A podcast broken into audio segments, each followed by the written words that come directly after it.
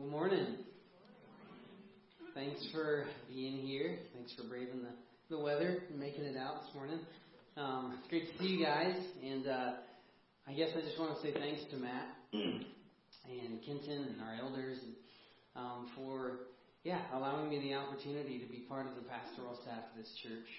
Um, I uh, I mean this when I say it that I don't I don't believe I'm God's gift to this church. Um, but I truly am humbled and I'm grateful um, and, and, honored by the opportunity to be uh, called a pastor of this church. Um, and really, when it comes down to it, I'm just excited to walk alongside each and every one of you um, as a fellow brother who's seeking Jesus and trying to be more like Him. Um, so thank you for that opportunity. Um, and thanks for the opportunity um, to be up here this morning to share God's Word with you as we kind of close out this Belong series um, that has been an incredible series. How many of you have really, really enjoyed this series? Yeah, it's been really, really good, and um, hopefully you've been able to be here through all of the weeks. But if you haven't, I'll just say, you know, go to our website, um, catch up on the messages that you may have missed. Um, it's really, really good stuff. And I'll say this too. I said this to the first service, but keep the sermon series in your back pocket as well. It's always on our website, but you know, as we move into the winter months and things come up, you know, we, we have this tendency to, you know, kind of lose our desire for community easily. You know, so if that happens, come back to these sermons and listen to them, and hopefully you'll be challenged and uh, encouraged by them. But uh, just to catch you up, kind of on where we're at today as we close out this series, um, we started back in week one, and Pastor Matt kind of gave us an introduction to this series and talked about the fact that we need to find the Father in His family. And really, that being that, you know, that we've been created by God for community. And to experience that fully like we're intended to, well, we need to have a relationship with God the Father first, and then be brought into His family so that we can experience that like He intended. And then in the second week, Pastor Matt, again, next slide there, talked about the fact that we need to show up so we can all grow up. And that's kind of the, the intentional attitude of community. You know, that to grow in fellowship with one another, we need to be present. We need to make it our goal to be in relationships, to show up so that we can all grow together. Um, and then for our family service in the week that followed, Matt talked about the fact that second place wins and how selflessness is key. It's crucial to community and how we're called to follow the example of Christ in that. And then Pastor Sawyer uh, stepped in and gave us a great message, really on the power of vulnerability in our relationships and how God's power is made perfect in our weakness, and that to experience relationship with one another, we need to be able to open up and let people into our lives. Um, and then following that, Pastor Matt gave us a practical message on the fact that everybody longs for a listener. You know, and in this society that we live in that has a kind of a me first mentality, um, we need to be better listeners and show the value and worth of others by being present and listening. And then last week, um, Pastor Matt talked about the fact that we need to be empowered together and how God has gifted us, given us spiritual gifts uh, to contribute to the body and to build one another up. And if you're not serving somewhere, I want to encourage you to take that step of faith and plug in somewhere in our church serve somewhere and continue to, to invest in this community in that way. Um, so that's a little crash course of where we've been the last six or seven weeks. And um, this morning we're going to take a little bit of a different turn in this uh, series as we kind of close it out. And I'll say this that if, if any of you know me or don't know me, um, Pastor Matt talked a little bit about the fact that I have had a rough experience in the church in my past. Um, and that's part of this, but over the past three or four years of my life have been some of the hardest, roughest years that I've experienced in relationship to my family. It's been a really rough season. And, um, you know, not to, you know, give details and different things like that, um, but all I can say is there's been a whole lot of sin, a whole lot of pain and hurt and brokenness in relationships, and a lot more conflict. And I can tell you, I've tried to honor God in the process. um, that has kind of unfolded. Um, and as I've done that, uh, there's been so many times in which I've sat before the Lord alone and I've wondered, why don't I just walk away? What is the point of sticking by these people? And if you've ever experienced any kind of conflict in your life or in your relationships with others, maybe you've asked a similar question like that. You know, we love community, um, we love relationships and, and being built up and encouraged when everybody's getting along and it's all smooth, right? But what happens when things start to creep into our relationships that kind of pit us against each other? Maybe it's fear. Maybe it's shame. Maybe it's past hurt. Maybe it's competition and the want to be recognized over other people. Whatever it may be, what happens? What do we do when community starts to break down things start to threaten uh, our relationships with one another? Why not just walk away? What is our responsibility as Christians? Well, thankfully, I am not the only one, and if you've ever asked those questions, we're not the only ones who have had to wrestle uh, with those questions. In fact, back in the first century of the early church, there was a group of people who also were not getting along very well.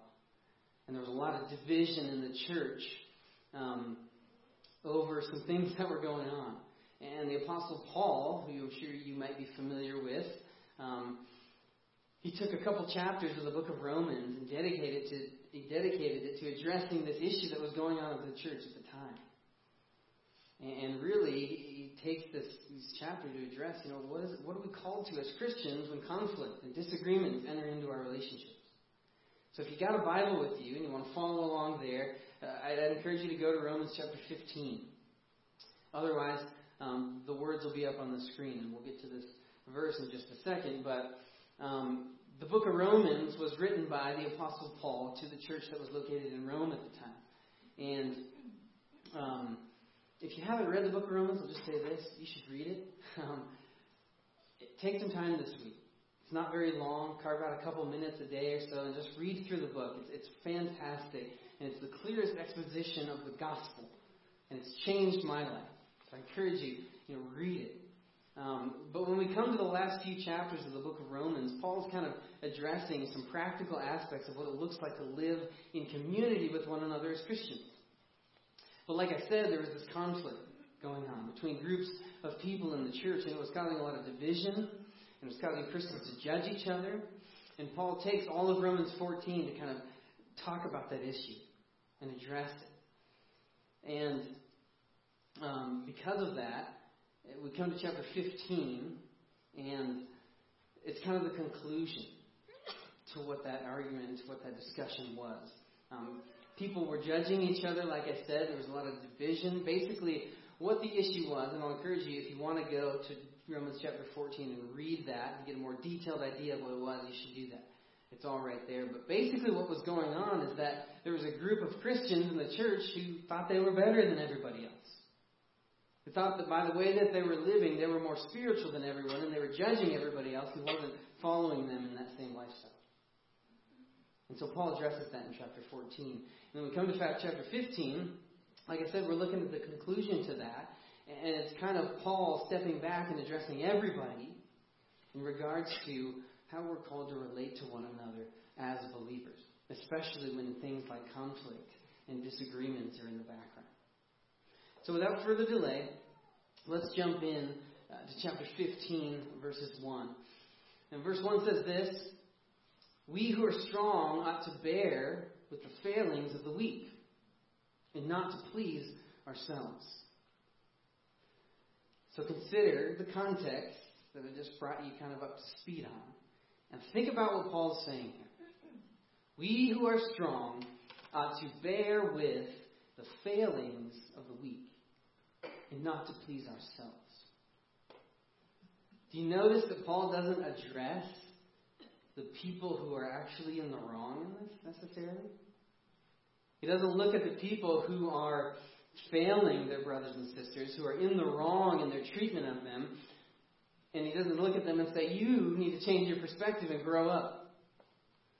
He addresses the strong, the people who are on the right side of this argument, and he urges them and encourages them to be the ones to lower themselves to the help and support of their brothers and sisters. Now, doesn't that seem a little bit backward? I mean, these are the people who have the right to walk away, who have the right to do what's best for them, and yet these are the ones Paul says to stick around, encourage us to stick around. I love the way Paul starts us off here. And I think it's so important. Because right out of the gate, he, he brings us back to the fundamental reality that as Christians, we have an obligation to one another. We're not just a group of people who happen to get together on the same day of the week, in the same place, at the same time, and who happen to believe some of the same different things. As followers of Jesus, as Christians, we are much more than that to one another. And the Bible makes very clear that as those who have been redeemed by Christ, we've been brought into the family of God so that we are family. We're called the sons and daughters of God and brothers and sisters in Christ. And as family, you look out for your own, right? You guys met my wife, Leah, and our two daughters a second ago. Our oldest daughter is Ray, and she's two years old, and our youngest, Eliana, she's just a month old now. Um, and we love them dearly. And we're already starting to teach Ray, our older daughter, that we love our sister.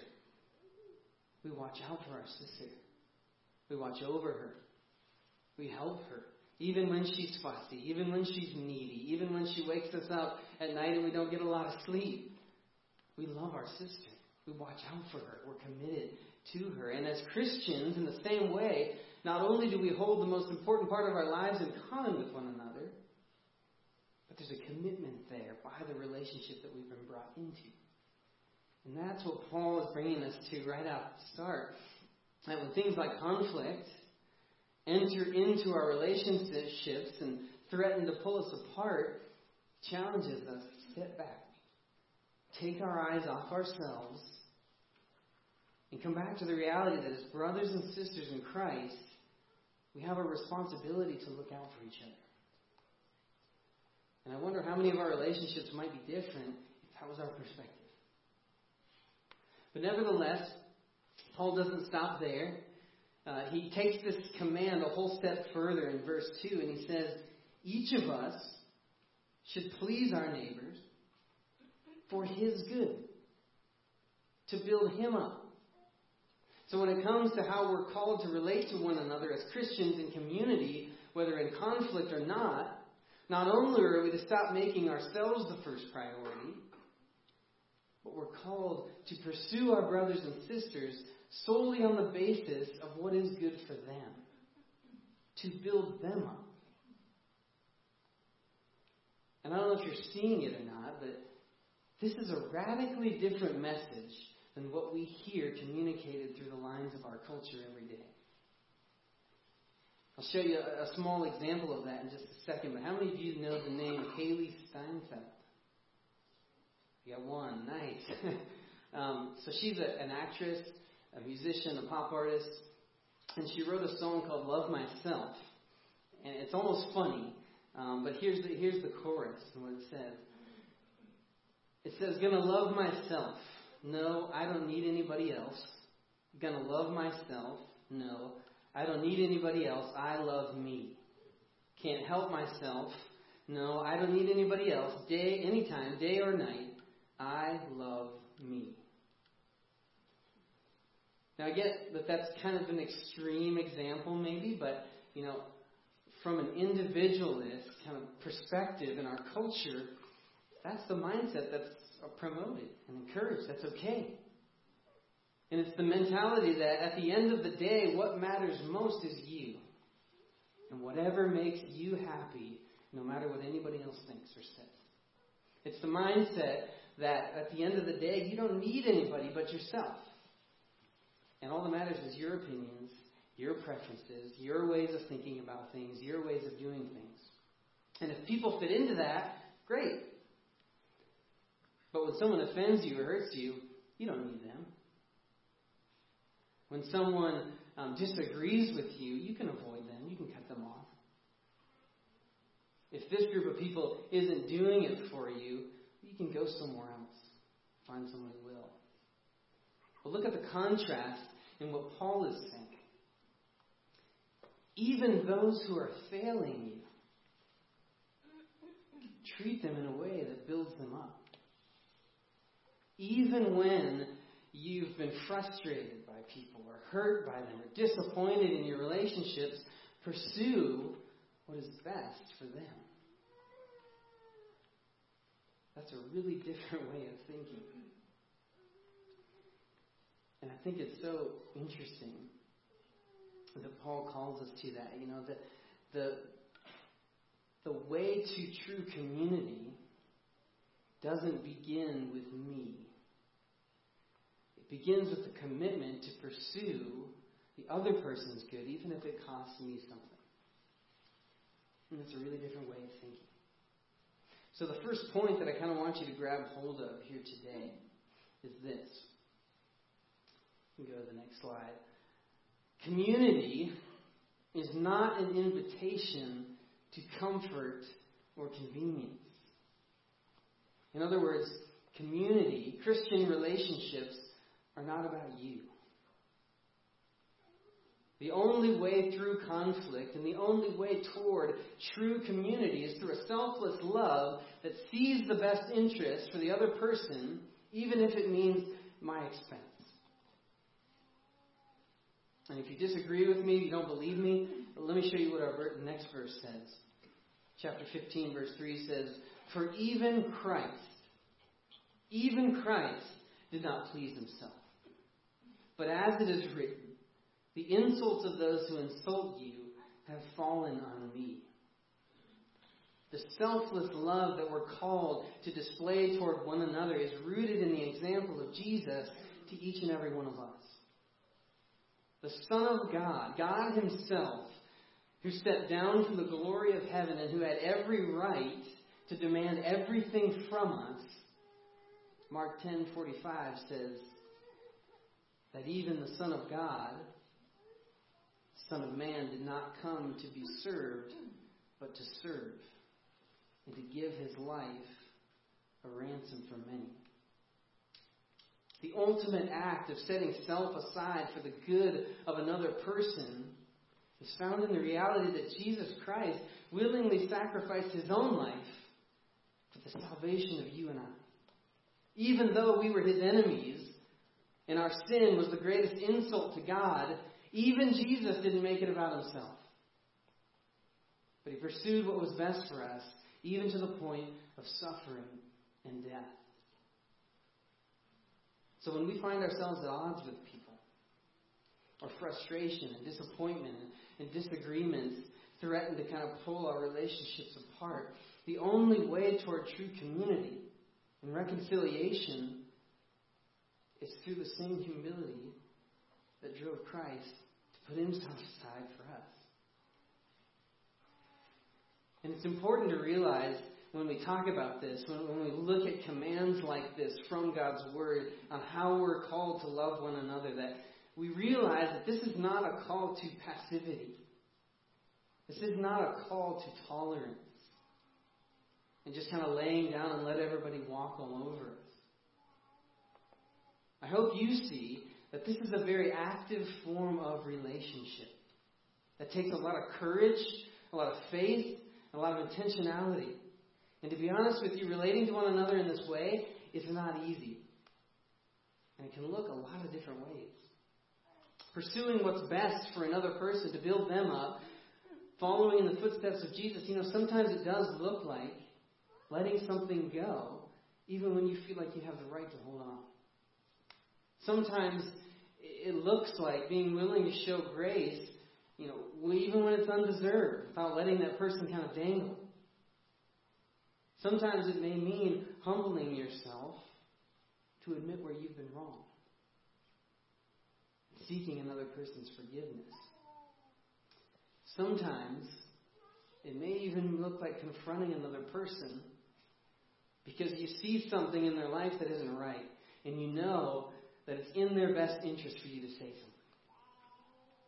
Whatever it is, however it may look, I think in all ways, if we're, supposed to follow the footsteps of Jesus, it always starts with asking the question, what would Jesus do? And then faithfully trying to walk that out in our relationships with one another. I mean, think about how many conflicts could be avoided, or, or could even end in a beautiful way if each and every one of us approached one another with that question in mind. What would Jesus do here? What would he say to this person? How would he respond to this situation? It won't be easy, and it'll probably be uncomfortable. It may even make you look a little bit weird. But we have a perfect example in Christ to follow in that. But Paul doesn't just stop with the example of Christ. He moves on in the next verse, and he says this For it, for everything that was written in the past was written to teach us, so that through the endurance taught in the Scriptures and the encouragement they provide, we might have hope. One of the things we've heard a lot about through this series is the fact that you know we're created for relationship, right? And we we thrive and we're most satisfied when we're in connection with other people. And that's 100% true. But can we be honest with ourselves too that we're really just not that good at it? I'm not that good at it. And, and we certainly don't tend to put other people as the first priority when things like conflict enter the picture. You know, the Bible's clear about the fact that we um, were created for relationship, but it's also clear about the effects of sin in our lives. And those effects that we wrestle with and we deal with, you know, they're not an excuse to you know, put ourselves above other people or avoid people when things get hard. But, you know, Paul is saying that, you know, as we work this process out in our lives and, and in relationship with one another, um, it's something that's learned. Commun- doing community in this way, relating to one another on the basis of Christ's love for us, is something that's learned. You know, we don't just wake up one day and start loving everybody like Jesus does, or treating everyone like Jesus does. It's something that takes practice. It takes time. It's a process. And, and it's uncomfortable often. It doesn't come naturally often. And a lot of times we even fail at it. But as we engage in that process with one another, we have the example of Jesus to follow, like we saw in the last verse. And here we have the instruction of the Word of God to instruct us, to teach us, to encourage us to persevere in our relationships with one another, and to move us forward in hope. But here's the thing, guys. I'll say I want to say something that may sound a little bit crazy, um, maybe offensive, I don't know. But just hear me out, follow me. Even the example of Jesus, and even the, the instruction of the Word of God, it's still not enough to make us love one another like we're called to. And that's why Paul, in the next couple of verses of our text, says this May the God who gives endurance and encouragement give you the same attitude of mind toward each other that Christ Jesus had, so that with one mind and one voice you may glorify the God and Father of our Lord Jesus Christ. We can have the perfect example laid out before us and all the instruction in how to do that. But the only way that we will actually love one another like we're called to is by the power of God Himself. The only way that we can display the selfless love of Christ to each other is if God Himself fills our hearts with the same love that compelled Jesus to do what He did for us. That's not something we can muster up on our own. It's just not there. But we have a God who's gracious and who's compassionate and who's present to us and who gives us His Holy Spirit to transform our lives and help us to begin to see people as He sees them and love as He loves.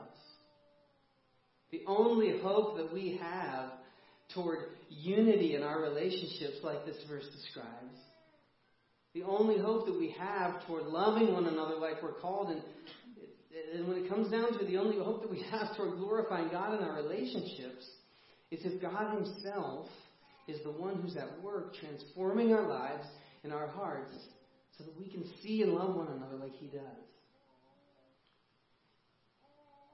So as we kind of move out of this series into others in the future, and as we move into farther into this year as a church, I want to encourage us, encourage us with Paul that we shouldn't try to fulfill the commands of God to one another apart from Him.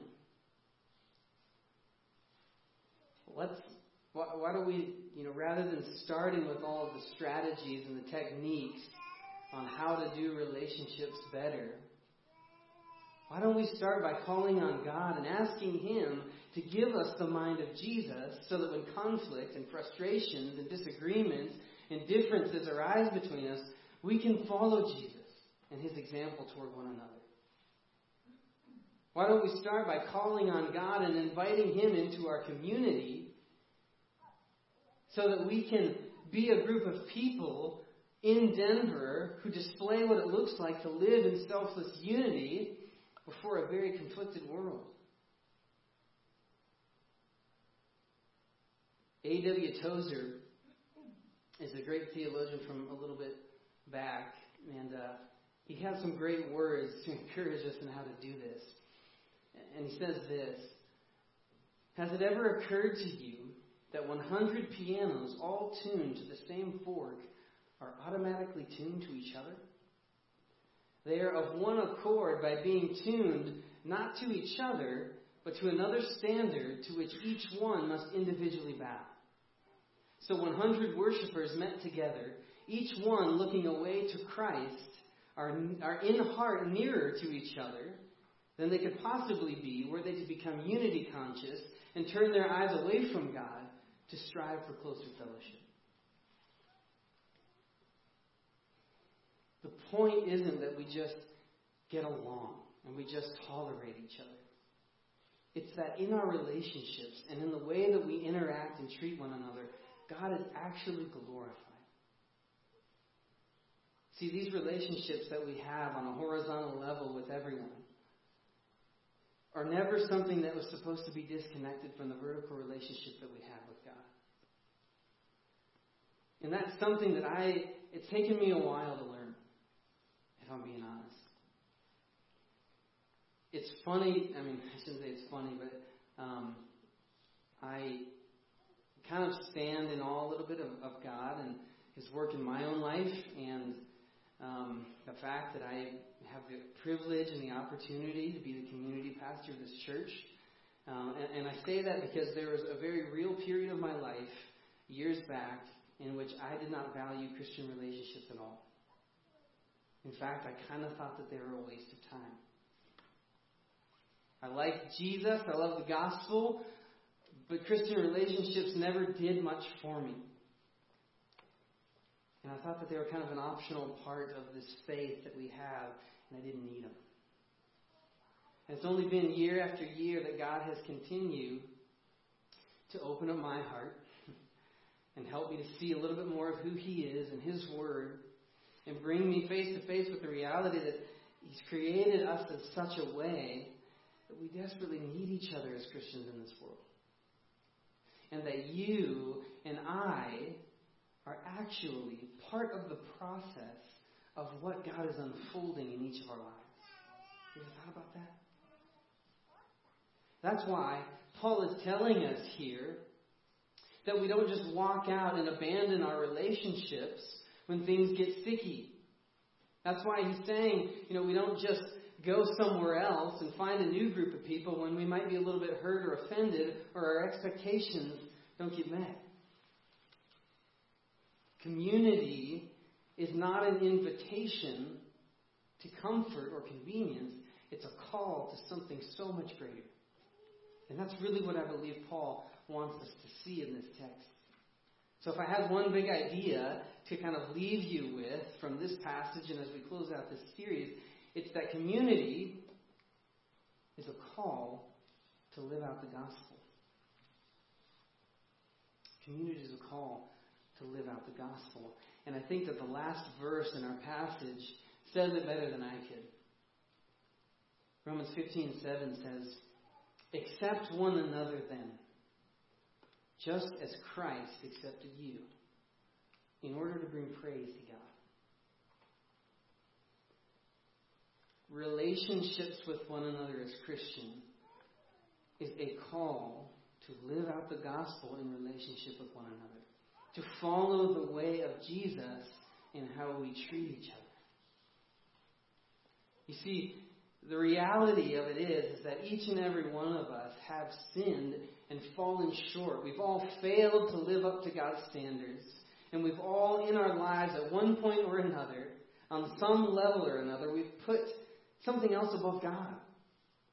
And the Bible calls that sin, and it tells us that sin is not only harmful to our lives, but that it ultimately results in separation from God.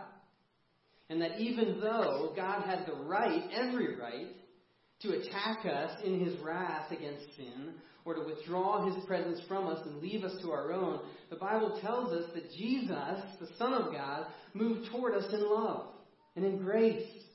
And even though we didn't expect him to, or, or, want, or even ask him to, Jesus confronted the issue of our sin that stood between us, and he put, him on, he put it on himself, and he went to the cross, and he died in our place.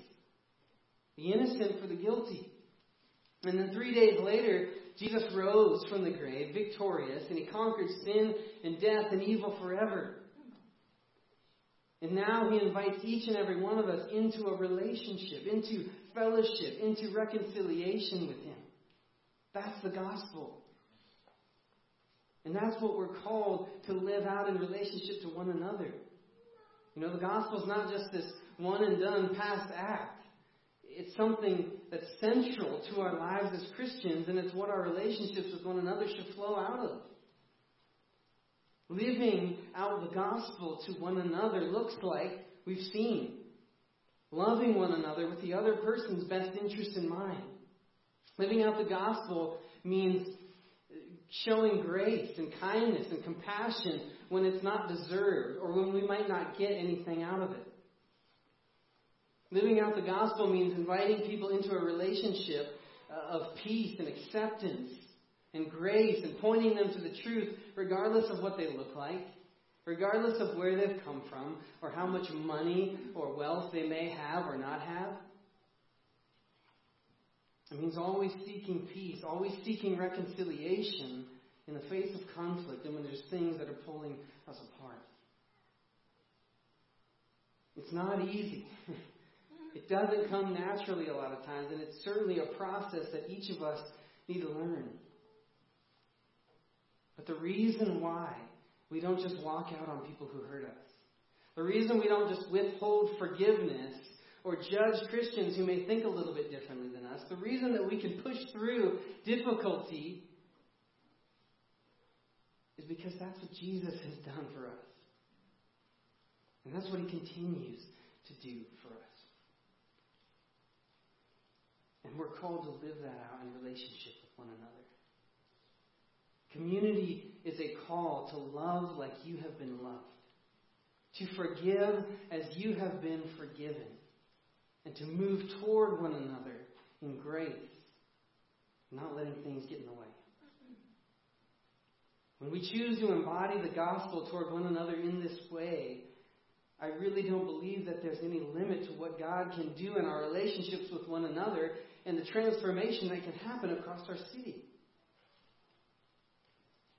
So, as we close out this series, as we close out this sermon, this time together, and the band comes forward, I want to in- encourage you. I, I believe the Word of God invites you to follow Jesus in the gospel in your relationships with one another. If you're here today and you're not a Christian, but you feel like God might be calling you to step out in faith and trust Jesus with your life and your salvation, I want to encourage you to do that. Come to the back of the lift while the song's being played and let me or Matt or one of our staff and elders pray with you and walk you through that process. If you're here today and you're in conflict with another person, I want to encourage you gently to begin, if you're not already, to take steps to follow Jesus is his example.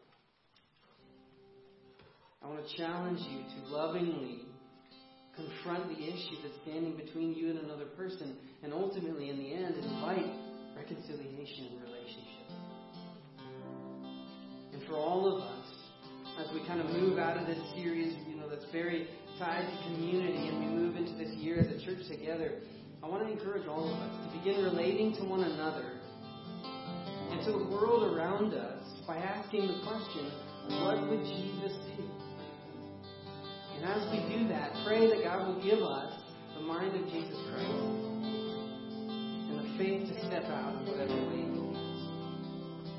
Let's pray. God, we believe that you are the God who gives endurance and encouragement. And we pray that you, O oh God, would give us the mind of Jesus Christ so that we can love one another like He does. And so that with one voice in one mind, in a spirit of unity, we can bring glory to you in our relationships. It's in the name of Jesus